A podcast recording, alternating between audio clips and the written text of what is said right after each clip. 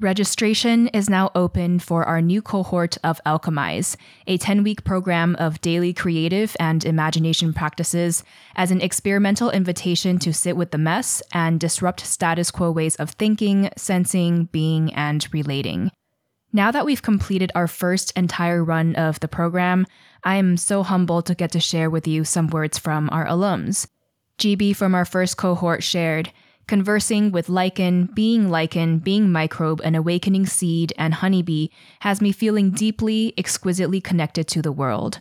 Alchemize has allowed me to take the time to ground myself so that when I'm out in the role of activist, I can be calm, compassionate, and effective.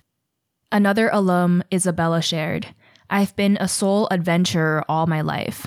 Alchemize is the most transformative soul workshop I've ever taken. End quote. If you're ready to engage with a lot of the topics that we explore on the podcast in more experimental, creative, and embodied ways, we welcome you to join our new cohort starting on May 6th through our sliding scale enrollment options. Learn more today at greendreamer.com slash alchemize. And I truly believe, and I'm so hopeful that that Alchemize is one of those resources, the reconstruction. If not this system, what are the natural systems that we are to return to and what can we reinvent? What can we uh, co-create or recreate or transmute together this time Hey, it's Kamea, and today I wanted to share a bonus behind the scenes conversation between myself, Anisa Sima Hawley, who is Green Dreamers researcher and editor, and Gabes Torres, a contributor and our program advisor for Alchemize, which, if you haven't heard yet, is our new eight week program of daily imagination and creative practices, now open for enrollment until January 12th. In this off the cuff conversation, we explore the roles of imagination, escapism, dissociation, and discomfort when it comes to stretching our alternative possibilities. Enjoy. Most people who are familiar with what we've been working on in terms of Alchemize might be aware that part of my intention with it was just my curiosity with what it would be like to move beyond what we usually do for the podcast, which is more so intellectualizing and philo- philosophizing a lot of the issues and um, topics that we explore, like making sense of everything through the mode of thinking. And so I was curious, like, um, what what might we know about the differences or the possibilities that come from a more practiced or embodied or interactive mode of engaging with content? The First thing that came to mind is that there are certain experiences that we can't reason or think our way out of it. Like as somebody who's whose work is very, you know, my my education, my lived experience, my practice is so focused on trauma and as a therapist for I believe 4 years now, um, we've as uh, the industry has heavily relied on talk therapy and um, focusing a lot on behavior, one-on-one sessions, etc.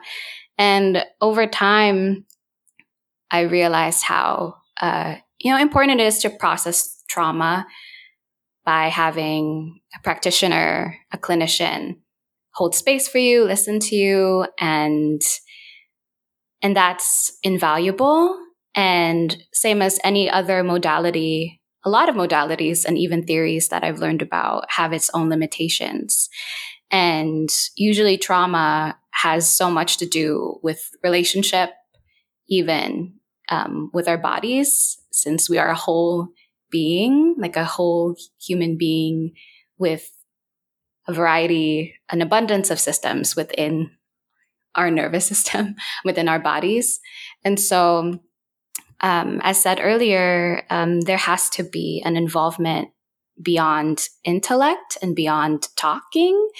Um, that's that would also accommodate or um, accommodate other people who don't mainly find um, talking or reasoning or intellectualizing as the main mode of which they process trauma or their stories, etc.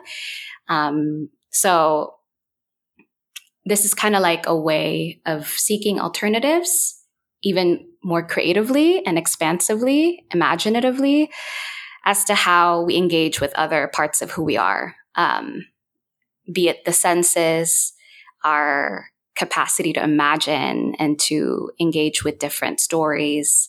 Um, again, like leaning into the fuller experience of what it means to be human, which goes beyond reason, logic, and theory. That's mm. what comes mm. to mind for me.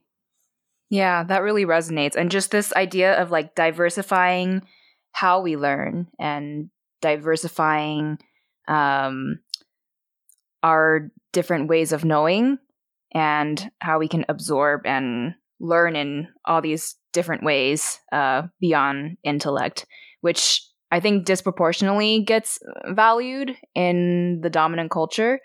Um, but yeah, I would be curious what the impacts would be of us engaging in a lot of these topics in different ways. And I guess in a in a similar vein, I know that a lot of uh, programs kind of operate through this underlying message of like, we know the answers, we know the way, follow us. And our intention with Alchemize is more so like, we don't know the way, um, we don't want to feed into solutionism, but come play and experiment with us. And I know that this idea that there isn't necessarily a fixed outcome um, might be discomforting, or as we were talking about before this recording, it might feel disorienting because we're leaning into alternatives and kind of unmaking. So I would be curious what else you would want to add to, uh, right. yeah, this train of thought. Yeah. Yeah, and I'd be curious to hear what Anisa has to say about this too. But yeah, before we started recording, I was talking about how, not that I hope this, but um, it wouldn't 100% surprise me if participants, even myself, as I engage with the program, would feel uncomfortable, perhaps even activated because of the invitations that um, go beyond the norm, that invite us into a, a different, like a, a, an abundance of ways to imagine our beingness, our, our how we're situated in the ecosystem. Um, and that being disorienting, as you said, because it steps outside of the status quo. Um, in a way, it really does dismantle or expose or challenge this hierarchy of of learning, and also as perceiving ourselves as um, as supreme above the species, which um, has been conditioned within um, the education realm and and different fields of study. So, um, if it does get disorienting or activating for some folks, including myself, in a way, I find that to be, um, and again, I'm, I hold this with, with as much nuance to be a, a sign of transformation because change is so uncomfortable. Mm. change is disorienting, can be disorienting. And in some cases, change can be um, can be painful you know and so i'd like to think that if if there are times when i get activated when if some of us get activated by some of these invitations is to consider what what part of me and my own social conditioning about who i am as a human being as a member of the ecosystem which parts of me are being challenged are being shaken up? What is the internal reckoning that is manifesting in my body? And how can I undo that, transmute that, or no pun intended, really like alchemize that? Mm-hmm. And, and how can I shift my way of thinking? Cause it, it does mean that the body is communicating something. And so it must mean in, you know, in the spirit of of play and experimentation and invitation, um, what needs to be recalibrated, what needs to be adjusted if I feel the disorientation. But to not consider that as a sign of weakness, not to consider that as a sign that you have regressed or that you haven't grown and done your work enough, but it's just the ongoing evolution of who we are as a species and this ongoing um, process of undoing um, all the strong social condition conditioning and codes that we've bought into um, that the system has also imposed upon us, which does include um, human supremacy, human species supremacy, and all these other isms that come along with it. I appreciate you naming, you know, also how different bodies are situated differently under the conditions that we're in and within the context of the structures that we are and have been exposed to. You know, one thing that you were talking about that has kind of been on the forefront of my mind quite recently is the sense of, you know, when we think about discomfort or disorientation or dissociation, so often um, it might be framed within this context of the dis- discomfort of stretching into like perhaps a wider sense of self or, you know, in thinking about the body as something beyond just the periphery um, of our skin and, and our porousness.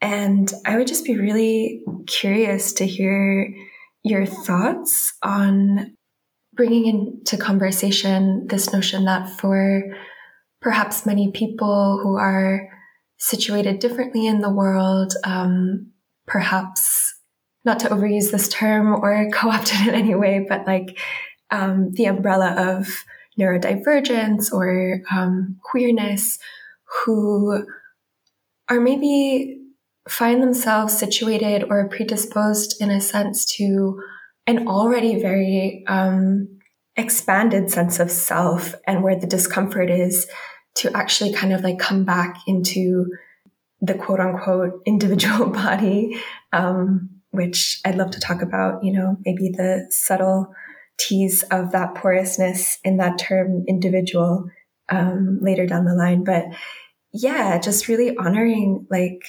one's kind of unique configuration within the context of like when we talk about these ideas of um, porosity or expansiveness or um, yeah even just being multiple bodies or how our bodies are communities within communities within communities yeah i, I again want to thank you for for naming that and for also um, dropping in this notion that we're all um, we're all situated differently. Our our brains are wired differently. Our chemistries are different, and um, at the same time, you know, there's this really beautiful and radical sense that healing and um, embodiment is also a collective and more than human multi-species process. Yeah, I really love that. Thank you, Anisa. That those are such important questions and considerations. I, I particularly love the um, just the invitation to um, to to be mindful of of participants who have different relationships with their bodies in the context of neurodivergence, queerness, um, even with disability, that every, not everybody has uh, like a, a default set of questions when it comes to relating with one's body. And some have had to contend with these questions earlier on in their lives because of their social identities, because of their social positions, and because of their relationship with their bodies or rather the, their relationship with the system in light of how the system has treated their bodies or mistreated their bodies. Some folks are ahead of this conversation because they had to um, um, in the conversation around bodies. Um, and what I'm so mindful of too, in light of porousness and expansiveness, is that the beauty of of um, the the beauty and also the struggle. Um, and I speak for myself as a queer person and who's still figuring out her gender identity. Is that um, I see a lot of the struggle and the beauty in not landing. Like I will, I will um, never arrive. Mm-hmm. Rather, um, I will never arrive. And there's, of course, like there's there's I, I will admit that I won't romanticize it. That there are times when ah, oh, it would just be so nice if there's a you you know some certainty but then knowing again like the expansiveness of the human experience in light of queerness in light of queer love in light of you know the shifts and and malleability of relationships and one's relationship with oneself like i'm going to have to accept that um, it's likely that it will never arrive. And i think that that's something that um, so far you know is is what this this program or and what our practices do invite is that's like the element of play and experimentation is that we don't have to necessarily come up with concrete outcomes and conclusions recognizing the mystery mm-hmm. in that um, and also some of the beauty in that um, while also being able to hold a container and have enough of an anchor um, as we continue to explore. Because even in play, we do need um, some terms of engagement, some boundary setting as well. But um, but just the idea and the practice of of accept or or the rather like the, the assurance of not being able to land um, or arrive at any given take or any given uh, place is like is not a bad thing in fact, it could be a beautiful thing um, to be ever so porous. But I also think about, like, like you said, like the role of community and co-regulating with community, which can also serve as a container for our explorations. Like, sure, everything is probably going to be a pit stop for me, and that not being wrong. And the only way that I can be sustained in those shifts in this ever evolving life and self is the container that is relationships. And I'm looking forward to see um, the parts of this program that do invite collectivity and interdependence and community. I mean, just seeing all the contributors send in their submissions for me has been has felt really enriching because every contributor interprets our themes in different ways um, so I'm just really excited by the diversity of approaches and topics and everything that are coming together. And um, yeah, some of the ones that we are very excited about receiving now are the ones that are focused on collectivity and collective liberation and so forth. So we're excited to share that with you too.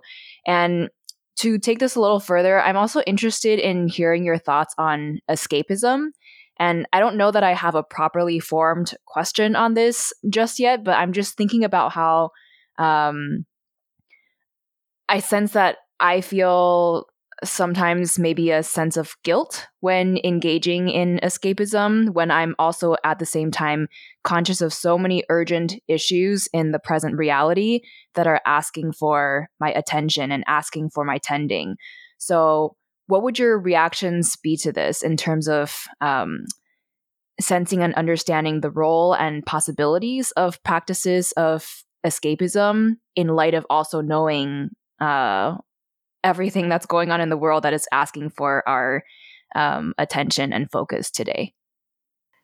Yeah, I, I, really appreciate this question on many different um, levels because I think there are so many nuances and layers to even just the word escapism and, and what that might entail in, you know, a capitalist um, modern society um, as one that is, you know, like one of bypass or one that is non-productive or non-constructive. And for me, I really think about um, querying that term in a sense not of deflecting responsibility or um, accountability necessarily, but really um, part of the, the work and, and part of the practice of um, undoing. And um, yeah, I I think also you know there's this kind of sense that at least I was conditioned with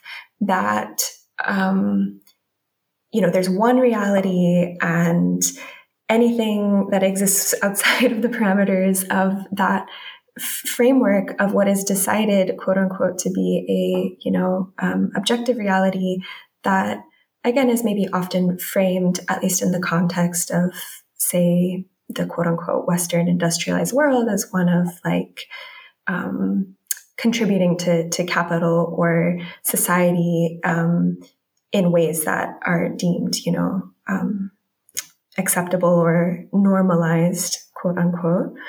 Um, but really, yeah, just for myself in the past even couple of years, and also in the context of my own relationship with, um, yeah, speculative curiosities and mental health and and all that, thinking about inviting ways, perhaps even playful ways, um, imaginative ways of including a host of different realities that for me, I really want to lean into as ways of, um, to borrow Donna Haraway's terms, worlding the world and really co creating um, not just our futures um, and what we envision our futures to be, but really an act of deepening presence and um, staying with the kind of collective shit that is. Um, so that's that's a bit of what comes for me um, in light of that question, and I really appreciate you for for bringing it here. Mm-hmm. Thank you, Anisa. That that's um, so thoughtful, and it reminds me of how the capitalist project didn't leave these ways of knowing and being untouched because I'm so mindful of, as somebody who is in some uh, some degree a part of academia, I'm always so mindful of how capitalism really weaponizes on certain ideas. Um, and in this particular case, weaponizes on how escapism and dissociation and escapism through even imagination, storytelling, and myths, leaning into myths to escape or even like literature, even or fantasy, how there is a particular capitalist function as to why it's usually infantilized, inferiorized, and rejected. And I think it has to do with the fact that, you know, capitalism wants to keep everybody at work, keep everybody working. And to imagine is to move away from the status quo or to imagine possibilities outside of the capitalist status quo.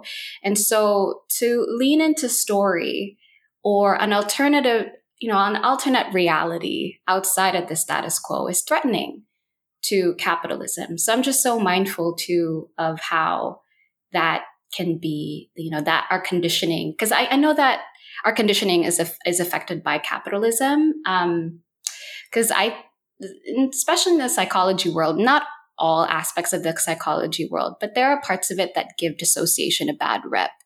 And we dissociate all the time. In fact, dissociation can be an can be such a gift and an act of grace from the cosmos, an act of grace from our nervous systems. Because if we were present all the time, especially with the global reality that we're living in, we can't stay in crisis for this long. It is unsustainable. It can result in so many physiological ailments, inflammation. If these stressors are not attended through by some, attended to by some dissociative tools, which does include um, imaginative escape routes to um, fantastical and different realities, then I don't think we can come back to reality.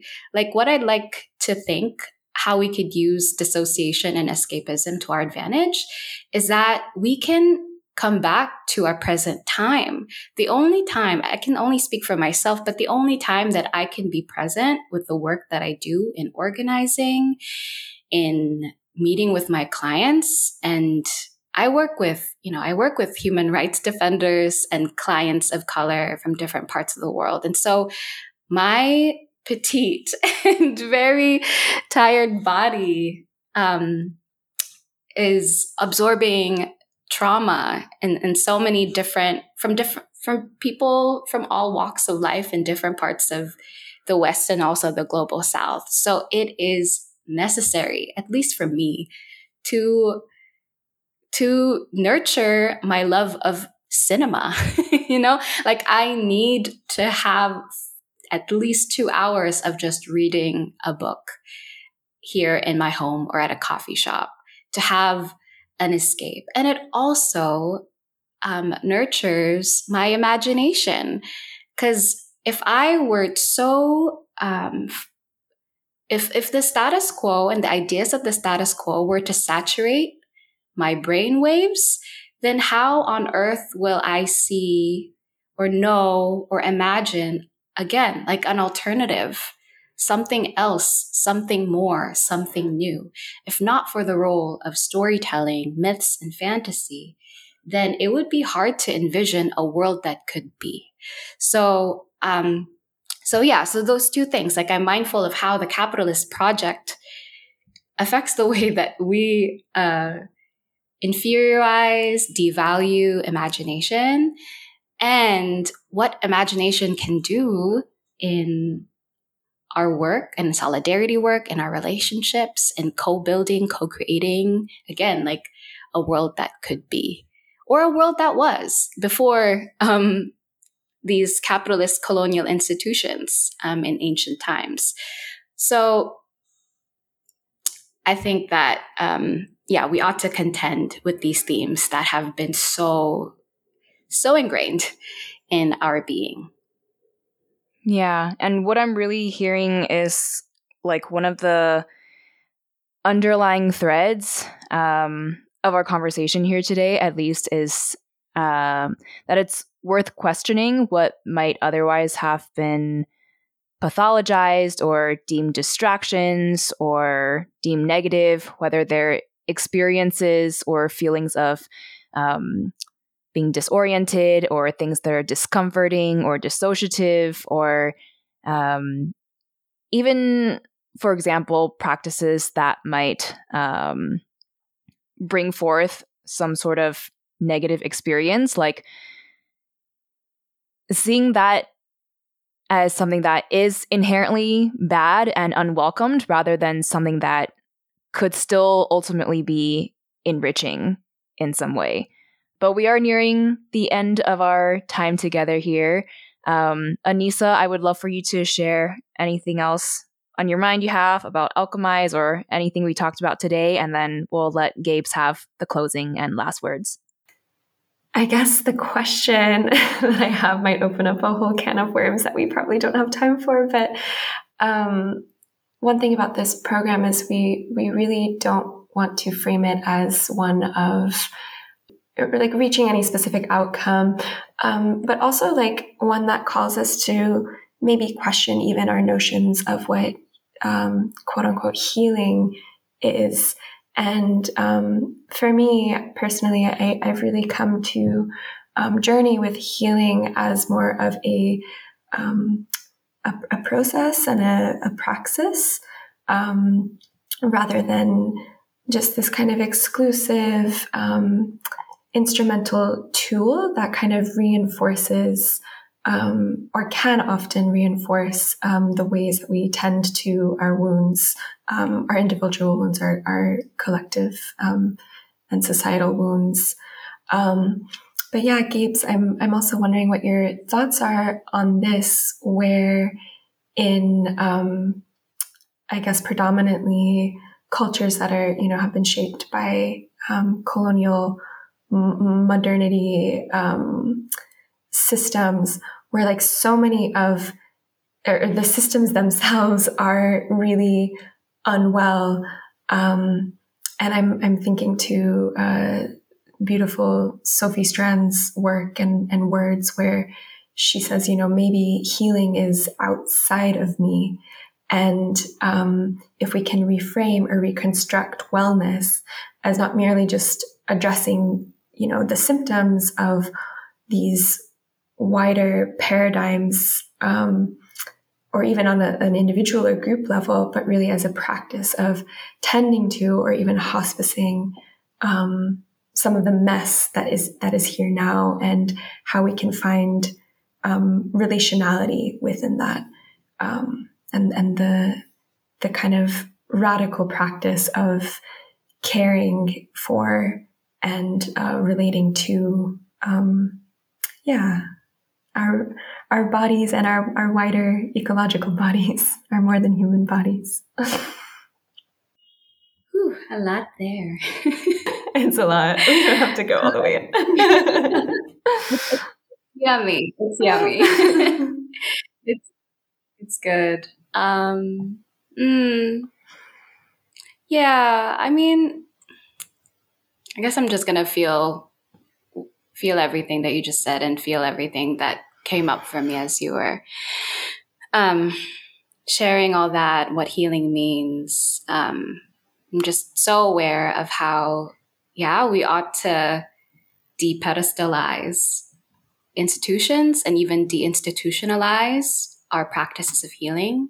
Like, sure, we can experience healing in certain aspects of the industry and even communities within the industry. But um, healing in and of itself um, transcends and even contradicts a lot of the um, ideas and infrastructures of the institution, which is still under um, the colonial project and um, colonial motivations that have to do with profiting off of trauma and only seeking the diagnosis or the manifestations of the root of the wounding instead of tending the wound itself. I'd like to think that um, a Western perspective or practice when it comes to healing over focuses on the symptom, but a more anti colonial or decolonial way of healing is to focus more on the story like the full context as to where and how that wound happened. That, that collective wound happened in the first place. And it is a very robust process mm-hmm. to simply undo and uncover or um, reckon with how we you know share this wounding even participate in this wounding in just to disproportionate degrees um, and I feel like the past few years we've already been been doing that. We talk a lot about deconstruction, dismantling. I use the word undoing most of the time. Um, and what I feel like we need more these days is what is it like to reconstruct now? What is it like to rebuild or, or create now more than just um, uh, more than just uh, stepping away from past loyalties, which are complicit to state violence, etc. What now do we co-create together? Um, what are the community infrastructures, accountability infrastructures that we want to build now? And so, what I'm looking forward to alchemize, and I told both of y'all this like a while ago, is that at a time when we are when we have so many resources and models for what it's like to decolonize, what is it that we're stepping away from? We need more tools and resources on what we could um, be for. Where are the steps forward? And I, and I truly believe, and I'm so hopeful that that Alchemize is one of those resources, the reconstruction. If not this system, what are the natural systems that we are to return to and what can we reinvent? What can we uh, co-create or recreate or transmute together this time? Um, and and this will be and, and it sounds so great you know? I it sounds like a great um, selling point like new things and all that but i i want to recognize too that while it can be so lovely and so energizing, that there will be parts of it that will also be, you know, they will be growing pains, like just as growth really is. Like there will be some agitation and resistance, and even like um, a tendency to want to go back to what's familiar. But again, like uh, always returning to community as a as a container, as a place to co-regulate with to keep going. And it doesn't have to be perfect as long as we keep going. But it's important to not romanticize it too much. Mm. Um, but um, for me, at least, it's the it's the way forward.